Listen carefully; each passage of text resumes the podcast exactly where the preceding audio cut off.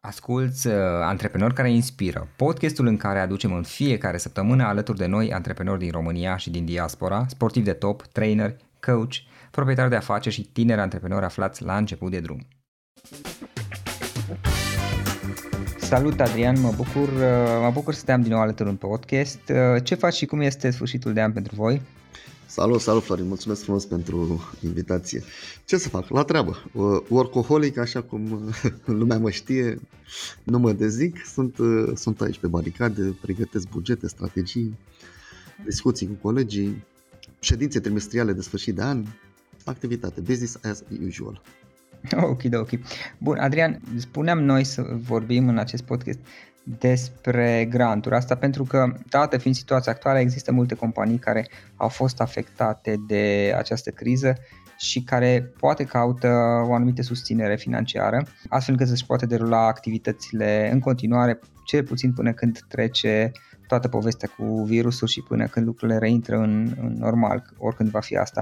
Și atunci ne-am propus să vorbim astăzi despre granturi guvernamentale, despre granturi, măs- măsurile 1, 2 și 3, uh, granturi de tip capital de lucru și subiecte de genul acesta. Dar înainte de toate, ce sunt granturile acestea guvernamentale? Păi sunt o formă de finanțare oferită de către stat, de către guvern, ca formă da. de ajutor pentru companiile care au avut de suferit în urma crizei uh, COVID. Sau cel puțin asta și-au dorit să, să fie. Statul, guvernul a avut o serie întreagă de măsuri în acest an.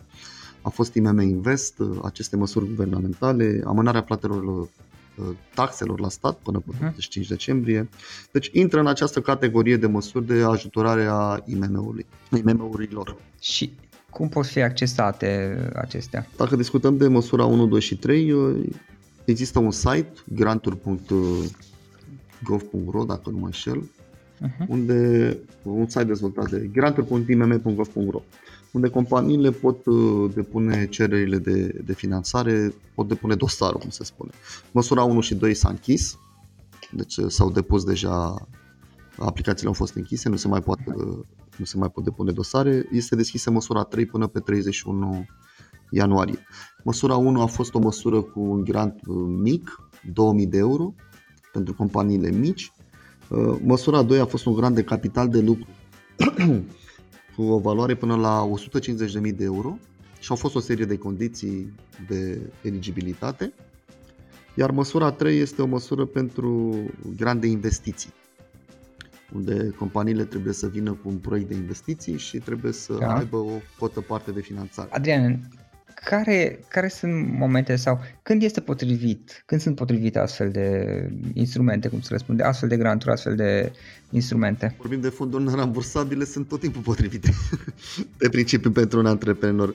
Însă ce s-a întâmplat? Există niște condiții totuși. Da, da, da, sunt niște condiții de eligibilitate, sunt niște condiții, da, au fost destul de, de bun simț din punctul meu de vedere.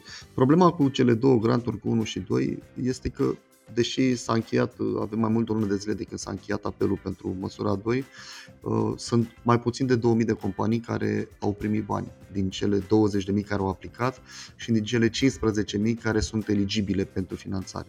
Plus uh-huh. a mhm. fost un haos total, total cu această măsură, uh, o comunicare în primul rând agresivă și în al doilea rând uh, așa politically corect tot timpul, să nu știu, cu o sferă de asta, doar comunicare de dragul de a comunica. Ce vreau să spun? N-au anunțat că vor fi, inițial s-au anunțat doar 500 de milioane fonduri disponibile și că se alocă banii pe principiu primul venit, primul servit. Uh, okay. Principiul ăsta e o aberație totală, îți dai seama, pentru că ceea ce a declanșat a fost că au fost consultanți care au stat câte o săptămână și au făcut exerciții în platforma asta, în granturi.imm, cât de repede pot să dea click și să încarce documente. A, era vorba de competiție, în esență, cine le încarcă mai rapid. Exact, exact. Deci discutăm de un domeniu, de o chestie atât de serioasă și cu un impact atât de mare asupra mediului de afaceri românesc și soluția pe care au găsit-o a fost un concurs de clicuri. Penibil. Și au fost okay. consultanți care au depus dosarul în 40 de secunde. Eu, eu n-am crezut, de nu venea să cred așa ceva. Oamenii au trimis filmare, mi-au pus, au pus filmări pe Aveau antrenament. Păi s-au antrenat, nu că aveau, s-au antrenat o săptămână înainte în platformă. Stai seama. Deci asta a fost o chestie extrem de puerilă și uh, mie personal nu mi-a plăcut modul ăsta de, de abordare. După care, deci după ce am terminat, s-a închis apelul, uh, se anunță că se prelungesc, uh, se majorează sumele. Deci de ce, după ce înainte ni s-a spus în continuu, ăștia sunt banii, nu avem, uh, avem alte sume disponibile, după care s-au majorat. Inițial uh, puteau primi bani undeva la 4-5 mii de companii, uh-huh. au majorat suma, s-a ajuns la 15 mii din cele 20 de mii. Cum spuneam, până astăzi, încheie anul, doar 2000 de companii au primit acest. Asta vreau să întreb, da, și practic majoritatea încă nu au primit banii, dar se știe de ce? Depinde pe cine întrebi. Dacă întreb la minister și au, au ieșit inclusiv de curând noul ministru, am văzut într-o postare pe Facebook la care am comentat și eu, uh, explicația lui a fost că nu sunt uh, Uh, nu există forță umană, adică sunt foarte puțini oameni și este, este un volum foarte mare de prelucrat de cereri. Uh, pe mine mă ia râsul când văd astfel de explicații Uh, motivul real este nu sunt bani disponibili. Al doilea, a doua explicație, povestea asta cu nu avem oameni să verifice dacă sunt firme în grup, astea sunt niște așa, să le creadă copiii de grădiniță, dacă mă întreb pe mine. Pentru că eu fiind în IT și lucrând cu baze de date numai despre companii de atâția ani de zile, păi la nivelul statului poți să-mi spui că tu nu știi care sunt firmele în grup din două clicuri într-o bază de date, atât a trebuit să dai. Click 1 și click 2. Și a trebuit uh-huh. să mhm. facă eligibilitatea. Da, ăsta e nivelul la care suntem. Deci, probabil, din punctul meu de vedere, motivul principal este că nu sunt bani disponibili. Eu aș prefera, dacă tot avem un guvern nou și avem uh, uh, o nouă o nouă abordare, să ni se spună, să fie mai corect cu noi. Asta, asta ar fi o așteptare pe care eu aș avea-o de la oamenii ăștia care iau decizii cu impact asupra antreprenorilor. Să fie mai corect, că nu suntem proști, nu suntem bătuți în cap și nu suntem nici uh, de ravoință noi antreprenori. Să ne spună, domnule, nu sunt bani, o să fie bani anul viitor în aprilie. Și este foarte ok, nu o să ne, n-o să ne supărăm.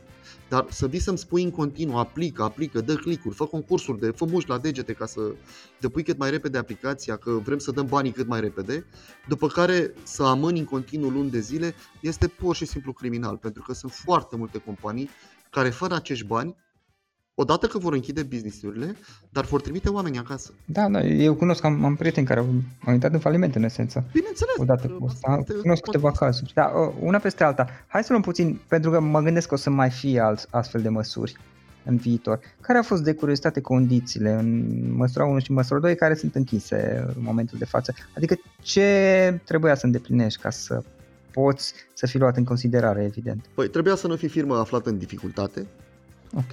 De aici au apărut o felul de probleme pentru că nu au definit nicăieri algoritmul clar de calcul au fost tot felul de păreri și am văzut uh, diferite firme de consultanță, fiecare uh, avea o alt, un alt punct de vedere, perfect valabil, adică depindea foarte mult pe cine întreb ca să poți să faci acest... Uh, okay.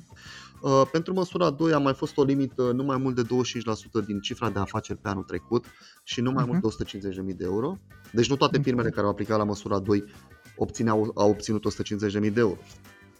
Uh, cred că cel mai puțin pot să spun au obținut uh, nu știu, avem și 70.000 de lei și 60.000 de lei, deci avem foarte mult și cu sume mici.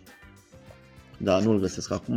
În fine. În fine da, deci au fost și sume, și sume mai mici, n-a fost obligatoriu 150.000 de euro. Dar erau anumite domenii de activitate acceptate doar sau da, au fost și anumite, au fost uh, o serie întreagă de domenii de activitate uh, specificate într-o, într-o anexă okay. la, această, la această ordonanță și pentru măsura 1 și pentru măsura 2, că au fost exceptate, nu știu, de exemplu, uh, serviciile financiare, băncile de la IFN-urile de la accesa astfel de măsuri.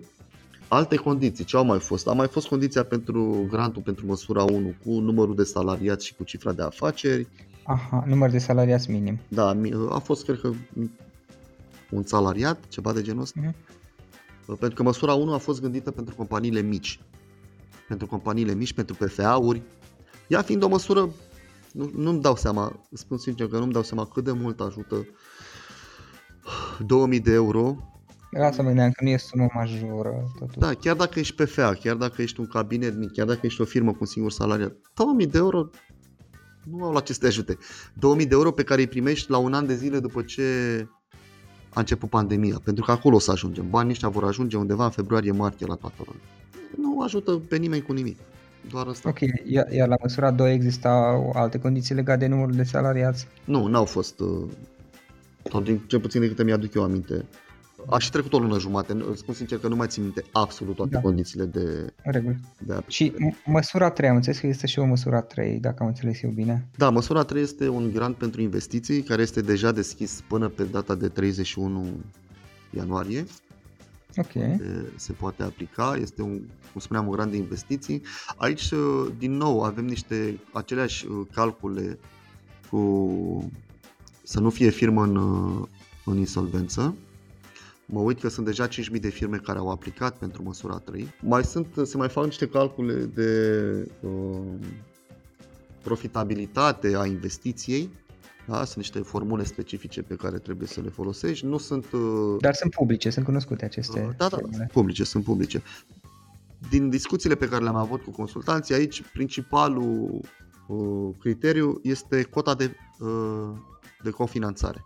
Adică cer, dar un anumit procent. Să procent, da. Și aici, uh-huh. deși vorbim de, nu știu, de 30% minim, uh, știu deja companii care au, uh, au pus și 52% cotă de uh-huh. prefinanțare, de cotă de partea lor de finanțare, pentru că este un criteriu de, de partajare. Trebuie spus că măsura 3 nu mai este pe principiul primul venit, primul servit, este pe uh, grilă de scors, deci se va face o departajare. Deci, în esență, dacă tu contribui mai mult, uh, ai șanse mai mari. Primești mai multe puncte. Aha, ești mai bine punctat, ok. Mai bine punctat, da. Ceea ce, din punctul meu de vedere, este mai transparent, este mai bine așa decât nebunia aia cu goana după clicuri, dar și aici avem din nou această comunicare în etape, pentru că după ce a fost lansat, sau acum o săptămână sau înainte de alegeri, uh, au ieșit și au recomandat companiilor să aplice chiar dacă vor obține un punctaj mai mic, 60-70 de puncte, uh, în virtutea faptului că vom, vor fi bani, se vor găsi bani, discuții cu Uniunea Europeană. Da, dar ei nu au încă fondurile. Păi și aici, e, depinde pe cine trebuie. Știe, da, ok, am înțeles. Deci, practic nu se știe. S-ar putea să nu aibă încă fondurile, dar ei speră ca la un moment dat să sunt discuții uh. cu Uniunea, unele sunt aprobate, altele sunt în discuții. Știi că se știi, discută de aceste 80 de miliarde de euro aprobate. Dar cred că mai durează un pic, nu știu exact când le vor primi acești, aceste sume, totuși. Cred sunt nu sume mari. Cu siguranță că va fi prea târziu pentru foarte multe companii. Asta sigur se va întâmpla. Da. Pentru că deja este prea târziu. Este mult Bine, măsura 3 mie mi se pare că este mai degrabă pentru companii care nu neapărat au probleme majore din moment ce pot să pună și ei niște bani, adică au niște resurse puse deoparte. Deci dacă ești în, ai probleme majore, nu prea, nu știu dacă mai să și pui bani să contribui. Singura măsură care a fost uh, pentru companiile, deci din toate măsurile pe care le-a luat statul uh-huh. acesta, uh, probabil că măsura 2 a fost uh, cea care într-adevăr ar fi putut să ajute companiile aflate în dificultate. Dacă s-ar fi mișcat mai repede cu, cu a plăti banii. Dar, cum spuneam, un an de zile, să, să aloci banii un an de zile mai târziu este foarte, foarte târziu. Dată fiind situația actuală, corect. Da, da. Exact. Și măsura 3 este tot nera, fonduri uh, nerambursabile. Da, da. Sunt, da? Bine, sunt anumite condiții acolo, nu poți să cheltui banii pe ce vrei tu, da, bani. Adică condiții de bun simț cu care Normal. perfect de acord. Dar okay. trebuie să spunem că, din, uite, vorbim de măsurile astea și uh, eu vreau să mă întorc la IMM Invest. Pentru că IMM Invest, în primul rând, a avut un nume extrem de nefericit, nu are nicio legătură cu investiția. Da. A fost un generator de lead pentru bănci, prin care băncile au putut să-și securizeze clienții deja bancabili. Pentru că IMM Invest a fost și este în continuare un program pe care îl pot accesa companiile stabile, puternice de perspectivă, care arătau, care, care din punct de vedere financiar arătau foarte bine. Și aici uh-huh. discutăm de, în România, undeva la 90% din companii sunt bancabile. Adică pot Ce înțelegi prin bancabile? Bancabil înseamnă pot, mă pot duce la bancă și pot lua un credit, uh, de multe ori poate chiar și negarantat, pentru că arăt, pot demonstra că am uh, un istoric financiar foarte bun, activitate. că am activitate și că am potențial în viitor, firma este, este reliable, adică este predictibilă. Da, da? da? Și pot genera un cash flow suficient astfel încât să nu mă incapacitez prin uh, accesarea unor finanțări. Dar IMM Invest era, stai pic că n-am înțeles aici, erau fonduri obținute de la, ban- de la bănci? Deci IMM Invest este în continuare un program prin care companiile pot accesa un, o linie de credit sau un credit pentru investiții, okay. fără dobândă, cu dobânda subvenționată de la stat pentru un an de zile. Okay. Deci o linie Dar... de credit fără costuri, fără dobânzi. Practic este un credit, sunt fonduri pe care trebuie să le rambursezi, da, da, însă da, nu da, plătești dobândă. Dar sunt fonduri pe care trebuie să le rambursezi, exact. Dar în condiții foarte, foarte bune. Doar că, din nou, dacă tu ai fost, ai avut probleme cu COVID-ul, nu ai putut accesa IMM Invest. Da, corect. Alte tipuri de fonduri Păi mai sunt, uh, este lansat deja, a apărut un monitor oficial uh, zilele trecute, uh, digitalizarea. Este un proiect prin care se dorește finanțarea companiilor care nu sunt în domeniul IT și se oferă fonduri până la 100.000 de euro, dacă nu mă înșel, pentru digitalizare. Exact așa sunt granturi pentru digitalizare, sunt fonduri nerambursabile.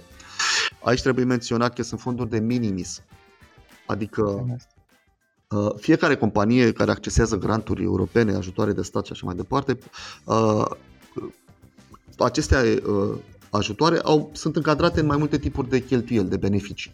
Unul din aceste tipuri este minimisul și în general ajutorul de minim este de 200.000 de euro. Adică dacă ai accesat un proiect european, îți dau un exemplu, și ai luat 200.000 de euro în ultimii 3 ani, nu mai poți accesa grantul pentru digitalizare. Uh-huh. Adică trebuie să treacă 3 ani ca să poți să accesezi din nou un ajutor de minim. Okay.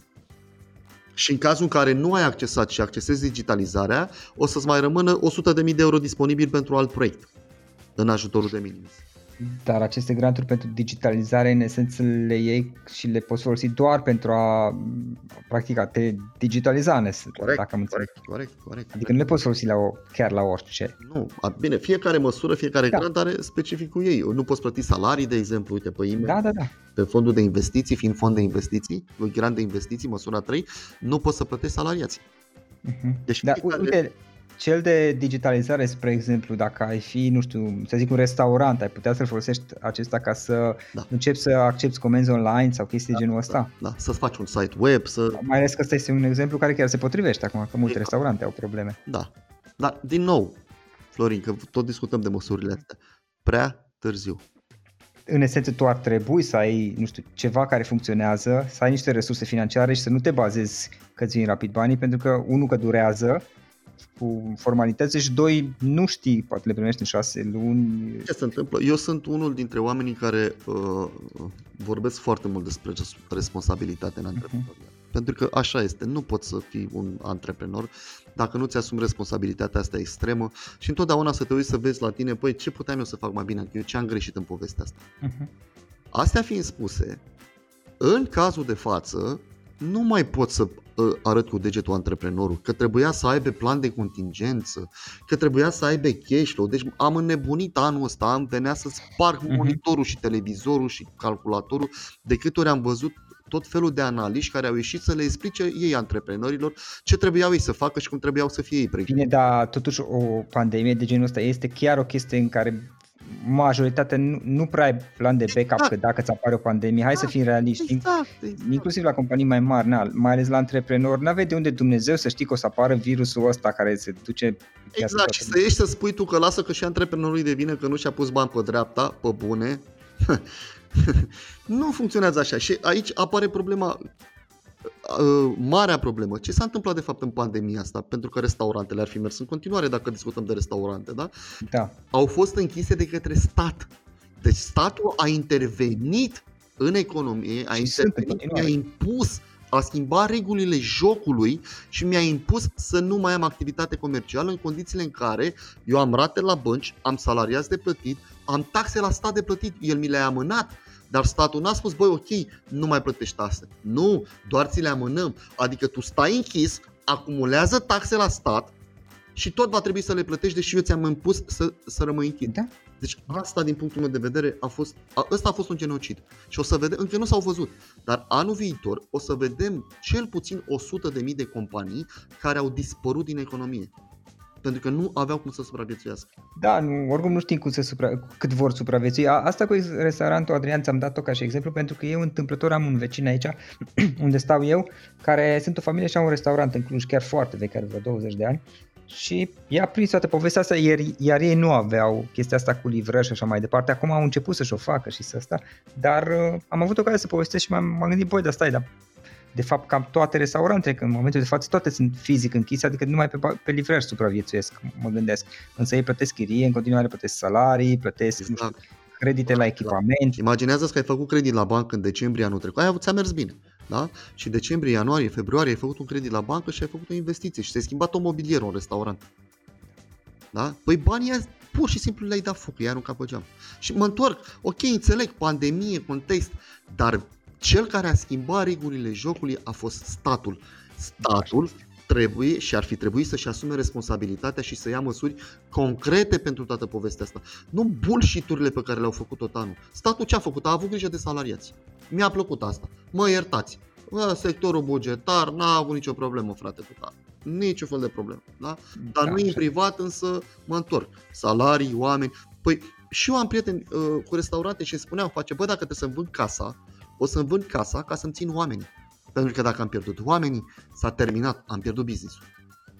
Da, așa este, că e destul de greu să găsească oameni care să-și facă treaba bine și să se poată baza pe, pe ei, din câte am înțeles. Nu, nu cunosc foarte bine domeniul, dar din ce am înțeles, asta este... Florin, în orice domeniu, da. fără, fără oameni, deci nu există business fără oameni. Cu toată tehnologia, cu inteligența artificială, deocamdată, nu putem să facem afaceri fără oameni. Nu poți. Uh, ok, Adrian, um, un alt subiect, granturile de tip capital de lucru.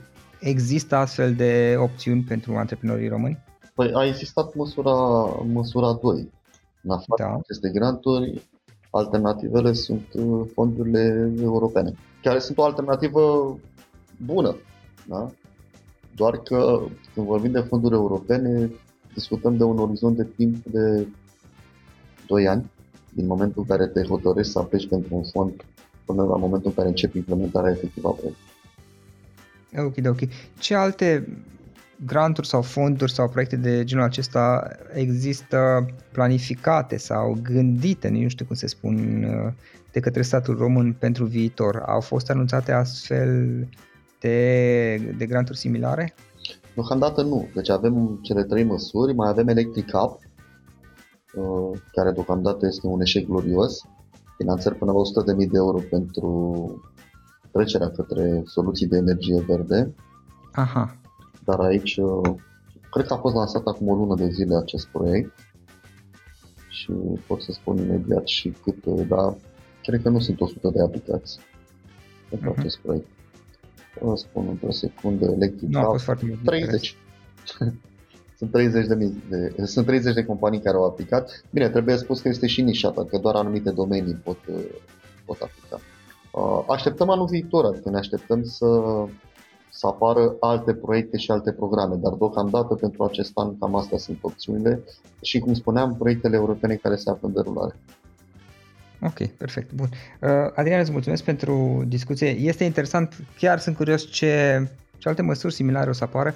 Și mă interesa în mod special în, în măsura în care e posibil și există astfel de granturi, de, de fonduri nerambursabile sau ceva de genul acesta, dar care să se miște un pic mai repede pentru că văd că lucrurile uh, durează totuși destul de mult și, așa cum ziceam mai devreme, asta pune o problemă pentru cei care deja au, au probleme serioase. Da, probabil că va dura câțiva ani până când statul român va putea să-și asume astfel de proiecte cu o viteză de implementare foarte mai mare și mai rapidă. Pentru că okay. problema din spate este aceeași problemă pe care o avem în toate instituțiile. Da? Mhm. Birocratizarea excesivă și lipsa automatizării și folosirii tehnologiei așa cum ar trebui să fie folosită în 2021. Da, o să vedem, poate mai încolo în câțiva ani de zile, cum ziceai tu, începe să, începe să se mai schimbe puțin. Încă o dată mulțumesc pentru discuție și, ce să spun, un an, un an nou care să fie cât mai bun pentru voi. Băi, mulțumesc frumos, mulțumesc frumos și pentru invitație. Eu ce să zic, îți doresc la fel și ție, dar și mediul antreprenorial un an spectaculos, un an în care să ne revenim și un an în care să uităm, să căutăm să uităm ce s-a întâmplat sau măcar să profităm din lecțiile din anul 2020. La mulți ani! Mulțumesc mult, Florin, pentru invitație! Asculți uh, Antreprenori care inspiră, podcastul în care aducem în fiecare săptămână alături de noi antreprenori din România și din diaspora, sportivi de top, trainer, coach, proprietari de afaceri și tineri antreprenori aflați la început de drum. Ok, acesta a fost podcastul de astăzi și acum la final o recomandare. Dintre resursele utile pe care le folosesc și eu îți recomand platforma termene.ro.